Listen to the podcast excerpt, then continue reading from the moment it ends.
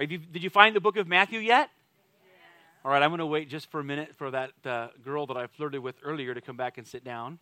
There we go. Hi, sweetie. Such a bass player. Wow, so macho. Cool headphones today, babe. the Gospel of Matthew calls the reader to respond to Jesus as his disciple. Follow me, Jesus says. It's a command. You either obey or rebel. Which will you do? That wasn't rhetorical. Most of the time it is. yeah, which will? I'm hoping that it wasn't silent because you're like, well, we're checking out. Follow me, Jesus says. That is, that is his invitation. It is his command to every individual who encounters him to become his disciple, to follow him. And Matthew tells the reader what that means, what it looks like, and what it means to be a follower of Jesus. We're, we are still in the Sermon on the Mount, and we've transitioned to a new section as Matthew has organized this teaching of Jesus. And we're picking it up today at verse 19. We'll read verse 19 through 24.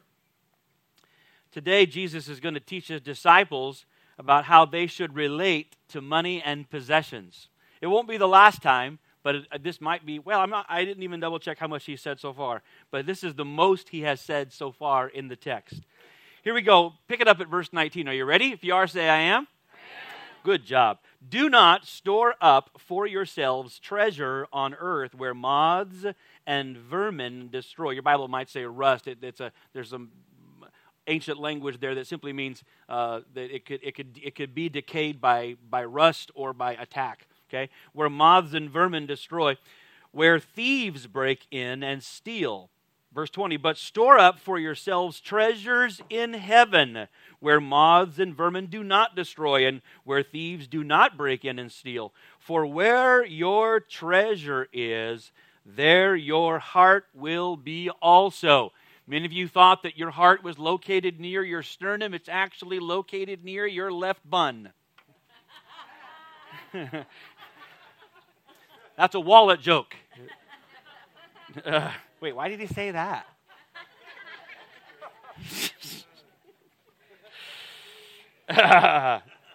the, the eye, keep moving right along in the Bible. The eye is the lamp of the body. If your eyes are healthy, time out. You might be thinking, wait, why is he, this is, he's moved on to something else. Why is this part of it? He hasn't moved on. It's all context. Stay with us. The eye is the lamp of the body. If your eyes are healthy, then your whole body will be full of light. But if your eyes are unhealthy, take a look at your marginal notes there in your Bibles. If your eyes are unhealthy, your whole body will be full of darkness. If then the light within you is darkness, how great is the darkness? No one can serve two masters. Either you will hate the one and love the other, or you will be devoted to one and despise the other. You cannot serve both God and money. Jesus said all of that, so you should probably say amen. amen. Disciples of Jesus store up treasure in heaven because they are generous and they are devoted to God. Let's break this down in just those three sections today uh, from what Jesus is teaching. Beginning with uh, the first paragraph there is the first principle that we see Jesus teach us is that we should store up treasure in heaven. Would you say it out loud? Store up treasure in heaven. So let me read it again. Do not store for your store up for yourselves treasures on earth where moths and vermin destroy, where thieves break in and steal, but store up for yourselves treasures in heaven where moths and vermin do not destroy, where thieves do not break in and steal, for where your treasure is there your heart will be also. Do not, Jesus says, do not store up treasure on earth. Why? Because it is likely to suffer decay, destruction, and theft. There is no long term, lifelong, generational uh, promise to treasures on earth. Do not get too attached to the temporary. Disciples of Jesus are not temporary people. You have been stamped with eternity. You live in this world, but live for a world beyond this one. So we don't get too attached. We don't fasten ourselves to the temporary. The temporary is fickle, it is fragile, it is short term. Proverbs 23 and verse 4 says, Do not wear yourself out to get rich. Don't trust in your own cleverness. As a matter of fact, Proverbs says quite a bit about not trusting in or chasing after riches on, in this world because they tend, they, they tend to take flight, they tend to disappear. So do not store up for yourself treasure on earth, but Jesus says, do store up treasure for yourself in heaven. Treasure in heaven, how do we do that? Well, the context has already helped us significantly. If we've been reading what Jesus has been teaching uh, already in Matthew, you've heard him say to that, that the, the way that we practice righteousness, that our Heavenly Father sees that and will reward. Everybody say reward.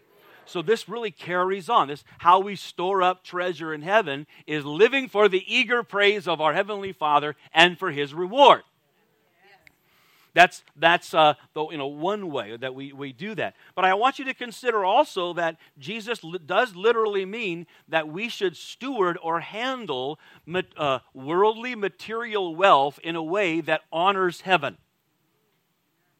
I want you to consider passages. This is a, a uh, if you've been in church for a while or you've seen uh, offering envelopes being passed around, this is usually on there. But here's a promise. This is the last uh, prophetic text that we have in our Old Testament. And it is. It, it, it is one of the last oracles uh, of the first covenant that was gathered and remained.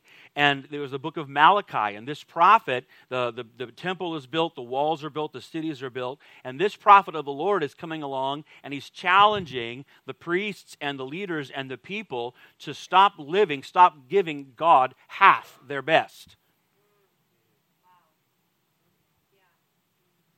And he's calling them to have a to turn their hearts fully toward him. And among the challenges, there's there's several about their marriage and other kinds of things. But here it is in chapter 3, verses 10 and 11. He's challenged them about, he's actually told them that they've been robbing him. And they're like, What? What do you mean robbing God? But here's what he says bring the whole tithe into the storehouse. The whole tithe. He, they, they had been tipping God instead of tithing. And they were wondering what was wrong. But here he says, Bring the whole tithe into the storehouse, that there may be food in my house. Test me in this. This is the one time or one of the rare times that we hear God say, Come at me, bro. Come at me. Test me in this, says the Lord Almighty, and see if I do not throw open the floodgates of heaven and pour out so much blessing that there will not be room enough to store it right away we hear that this that the, the, that God's blessing, His promise, is not when it says uh, treasures in heaven. That doesn't mean that God's going to keep every good thing and not and not help you or bless you until you die. That's not what that means. That does mean that there are treasures in heaven and treasures in eternity, but there's also a concurrent promise that God will be faithful today. That as you trust God, as you use material things in this world for heavenly good, that heaven will work for your good in this material world. That's, that's the Bible. It's just sitting right there. See if I do not throw open the floodgates of heaven and pour out so much blessing that there will not be room enough to store it. Lack is never been God's idea. Lack is not God's idea. Poverty is not his idea. You know what? You say, well, how, can you, how do you know that? Have you considered water or grass? Look at creation. God never does anything sparingly. God is a God of abundance. There's always more than enough. And whenever things are done His way, there's always more than enough. For there to be lack or, or, or poverty, there has to be corruption or oppression. There has to be sin somewhere in the pipeline.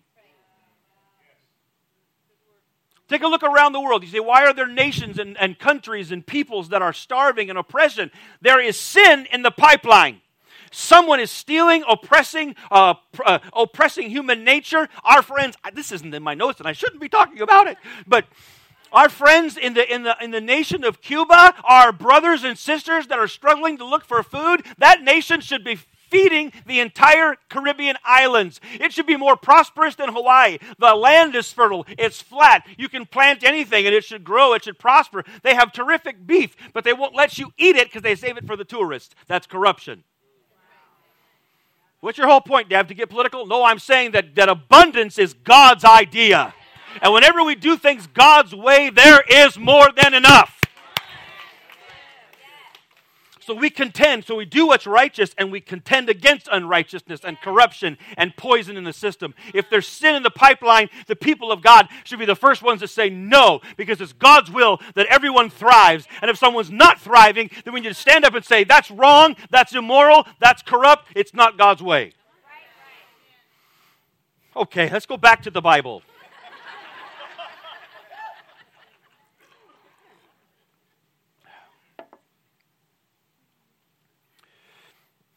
I will prevent pests from devouring your crops, and the vines in your fields will not drop their fruit before it is ripe, says the Lord Almighty. What's that is God's preference. Don't you let anybody tell you that God's preference is lack in order to teach you something or to develop you spiritually or your maturity. That is a lie.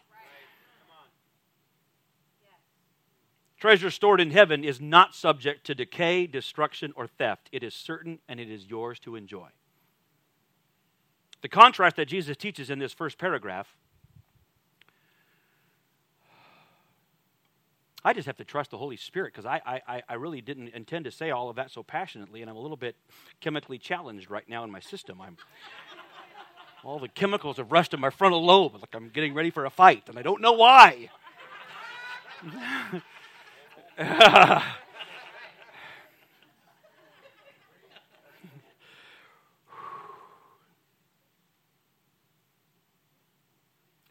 contrast in the first paragraph is that treasures on earth means that somebody is hoarding and somebody is keeping. But treasure in heaven means that we are sharing and that we are giving. Yeah. Material wealth used in the service of heaven now will be stored in heaven for you forever. How do we store up? What do we do to store up treasures in heaven? Look at 1 Timothy chapter 6 verses 17 through 19. Paul writes, "Command those who are rich in this present world not to be arrogant, nor to put their hope in wealth." There's the challenge. Which is so uncertain. But to put their hope in God, who is absolutely certain who, listen, who richly provides, present tense, who richly provides, who partially provides, sparingly provides, begrudgingly provides. I'm looking for somebody going to help me preach this thing. Who, who, how does God, who richly provides us with everything for our enjoyment? Command them to do good. See, the more you see who God is, how generous He is, that will infect, that will infect your heart with God's generosity.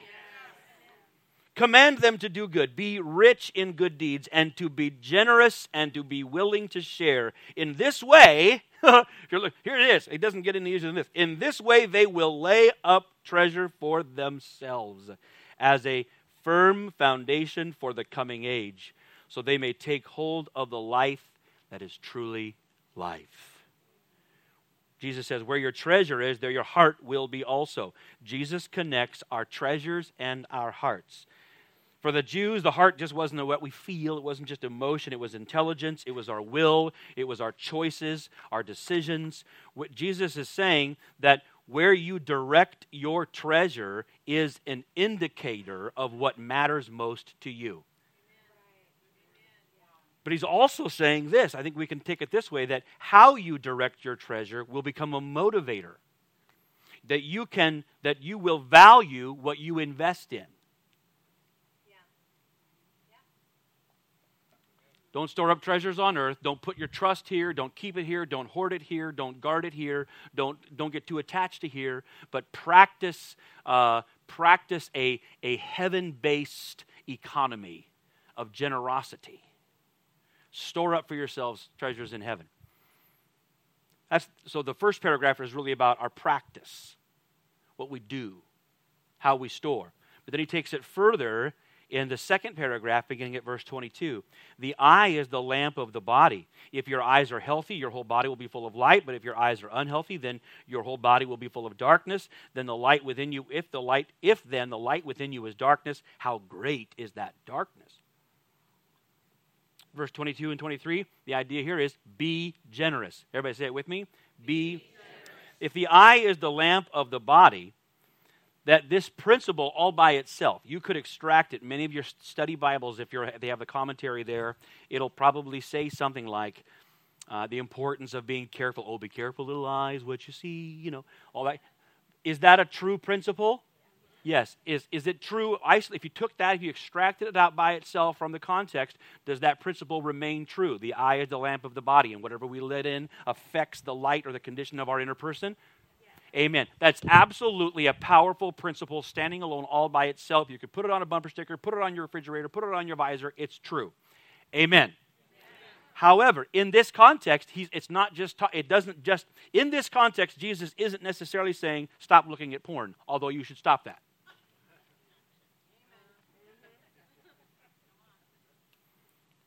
He's saying that this is still about treasure. If the first paragraph was about our practical, about action, about what we do to store up treasure, now Jesus takes us closer. He, he, he is challenging our attitudes, our perspective. He's talking about the way that you and I view treasure. He's talking about the condition of our eyes. You say, well, Jesus said, if your eye is healthy or unhealthy, or, or, or another passage, if it's healthy or evil. In this case, Jesus is most likely using a Jewish figure of speech, very common in the first century concerning the eyes. Jewish people spoke of a healthy or a good eye as a generous eye. A healthy eye is a generous eye. Come on, try it with me, really. A healthy eye. That's what they understood, and they, his, Jesus' audience understood what he was saying. A healthy eye is a generous eye, and an evil eye is not just yar. An evil eye is stingy. A healthy or a good eye is generous. An evil eye is stingy. So now you read it again. Jesus says, if your eye is healthy or generous, then, then there'll be light within you. But if your eye is dark and stingy, then, then you're letting darkness in you. You are, in, you are in, incorporating, you are importing darkness. Woo. Proverbs 22, 28, verse 22 says, The stingy are eager to get rich and are unaware that poverty awaits them. Proverbs 11, talking about the difference between being stingy and being generous. Proverbs 11, verses 24 and 25. One person gives freely, yet gains even more. One person gives freely, but gains even more. Do you like the Bible? This is upside down from the carnal. See, the, see, mankind at being fractured within their relationship with God becomes gripped, prisoned by fear, governed by a fear of lack. That fear of lack is one of the primary uh, uh, uh, uh, wires, instruments of our commercial culture. The economy is, is largely driven along by, by taking advantage of people's fear of lack. Act now before it's too late. Seating is limited. For a limited time only, you'll get this special prize. I'm going to miss out. I'm going to lack. And, and drawing upon or pressing upon people's fear of lack is manipulation. But the Bible never speaks to us to minister or to do out of a fear of lack, but out of a desire for blessing. God always meets us at the place of expectation. The world always appeals to our most base instincts, our deepest fears, and God always appeals to us from our greatest hopes and desires. He always reaches us, He always invites us to meet Him in great expectation. always. Uh, one person gives freely, yet gains even more. Another withholds unduly, but, comes to poverty. A generous person will prosper. Whoever refreshes others will be refreshed. here's the Apostle Paul in uh, 2 Corinthians chapter 8 and then verse and then chapter 9. Listen to a couple of these passages. He continues this mindset about it. Listen to the difference between, now he's going to connect action to it, but listen to the difference between a healthy eye or an evil eye here. But he, in chapter 8 and verse 7, but since you excel in everything, in faith, in speech, in knowledge, in complete earnestness, and in the love which we have kindled in you, see that you also excel in this grace of giving. Remember this whoever sows sparingly will also reap sparingly. Whoever sows generously will also reap generously. Each of you should give what you have decided in your heart to give, according to the health of your eyes. Each of you have, should, should give what you have decided in your heart to give, not reluctantly or under compulsion. That's, the, that's satanic. These things are not in my notes, but it's true. Reluctance, compulsion, that's demonic. That's sin based. That's, that's carnal. But how does, but God loves a cheerful giver. This is the this is the frequency of heaven. God loves a cheerful giver. God is and God is able to bless you abundantly so that in all things at all times having all that you need you will abound in every good work. That's heaven's preference. Oh, where's that rock I got to push this morning? I'm feeling it. So that in all things, at all times, having all that you need, you will abound in every good work. None of this. No, that's not God's way. Listen to verse. This is who God is. Now, he who supplies seed to the sower and bread for food will also supply and increase your store of seed and will enlarge the harvest of your righteousness, treasures in heaven. You will be enriched in every way so that you can be generous on every occasion, and through us, your generosity will result in thanksgiving to God. This is the Apostle Paul. This is the guy that thinks, oh, Apostle Paul, he's all poor and sad. Wrong! Sad people are stingy.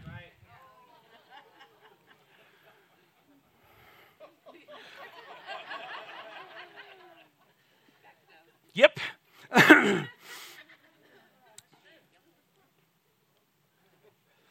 the, the healthy eye is generous, it seeks to share, it loves to give, and as such fills the body, the inner person, with light. The evil or stingy eye keeps, hoards, and steals in hopes of feeling secure or at peace. But it just makes our soul dark. An evil or stingy eye results in deep internal darkness, moral blindness, and a diminished capacity to see and pursue good, which is idolatry. And that's where Jesus takes us next to the root of the matter. Verse 24. Oh, I, I don't need to turn there. I have it in my own notes. Uh, verse 24 Be devoted. Everybody say that out loud. To God alone. No one can serve two masters. Either you will hate the one and love the other, or you will be devoted to the one and despise the other. You cannot serve both God and money. For the disciple of Jesus, when it comes to money, the choice is between generosity and idolatry. For the disciple of Jesus, when it comes to money, the choice is generosity or idolatry.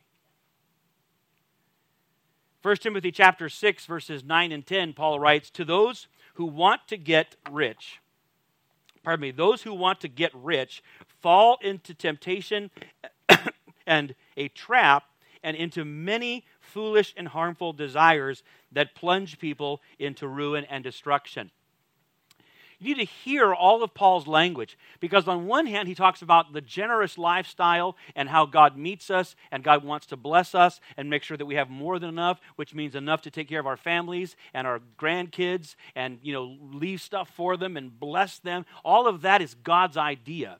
But there's a contrast between this idea of living generously and, and cooperating with the flow of God's blessing and th- the desire to get rich means I desire to, to gather and, and hoard and keep all that I can. That is a trap. you will cultivate harmful desires. Harmful desires, desires that will harm me and other people. Generosity doesn't, doesn't harm me or other people, right. idolatry does. Paul says it plunges people into ruin and destruction. Verse 10 For the love of money is a root of all kinds of evil. Some people, eager for money, have wandered away from the faith and pierced themselves with many griefs. There's no such warning for the generous. Consider all that Paul presents the generous and the warning, the solemn warning that he gives to the greedy, to the stingy, to the idolatrous. Hebrews chapter 13, 5 Keep your lives free from the love of money. You can't love or serve both. 1 John chapter 2, uh, 15 and 16. Do not love the world or anything in the world. If anyone loves the world, the love of the Father is not in them. For everything in the world, lust of the flesh, lust of the eyes, the pride of life, comes not from the Father, but from the world. In other words, friends, to love God is to be generous. Yes. To love money is idolatry. And that's what it means to follow Jesus.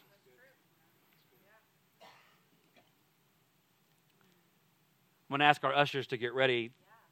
I want to respond to this passage this morning appropriately. Let me ask you to bow your heads as we pray. Ushers, please get yourselves ready quickly. Do you love God? I believe that you do. I want you to consider the health of your eyes this morning. I'm about to receive a second offering. Now, that's because that's it just seems like the best way to, to, to respond to what Paul has been saying. In your, in your bulletin, there's actually an insert this morning that talks about putting your heart into it. And it's just an insert that, that, that we, we do a couple of times a year, one at the annual business meeting, and we actually always do it in October. and it just is an insert that, that, that invites people to, to uh, just on their own make their own, of their own volition, not under compulsion or manipulation, but of their own volition to say, I want to, I want to if I haven't, I want to commit to being a regular giver at Heritage. And if I haven't, I want to commit to being, I want to support missions regularly. I want to support the building fund regularly. And just to make that kind of commitment. No one's going to call you. No one's going to send you a bill.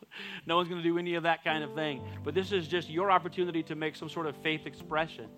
And maybe you want to take that paper with you and pray on it and turn it in next week. That's okay too. But I encourage you to respond. I encourage you to consider just right now, in this, in this holy moment, what, what, how healthy are your eyes?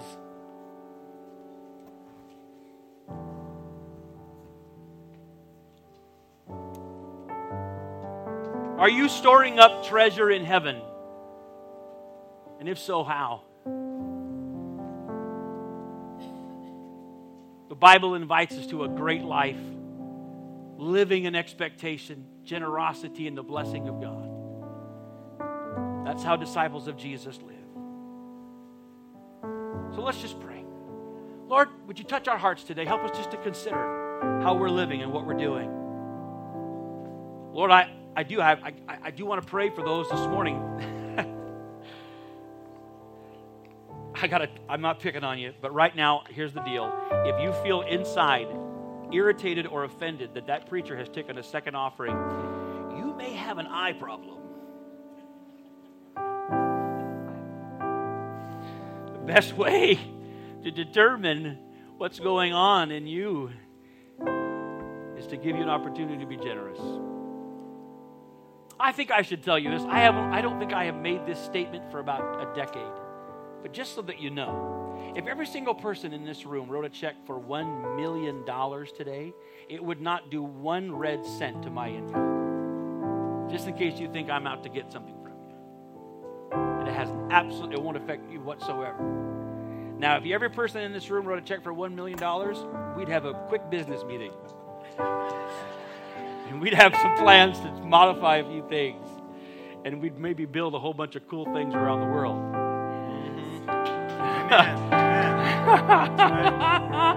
Who knows what we could do? You know what? God knows.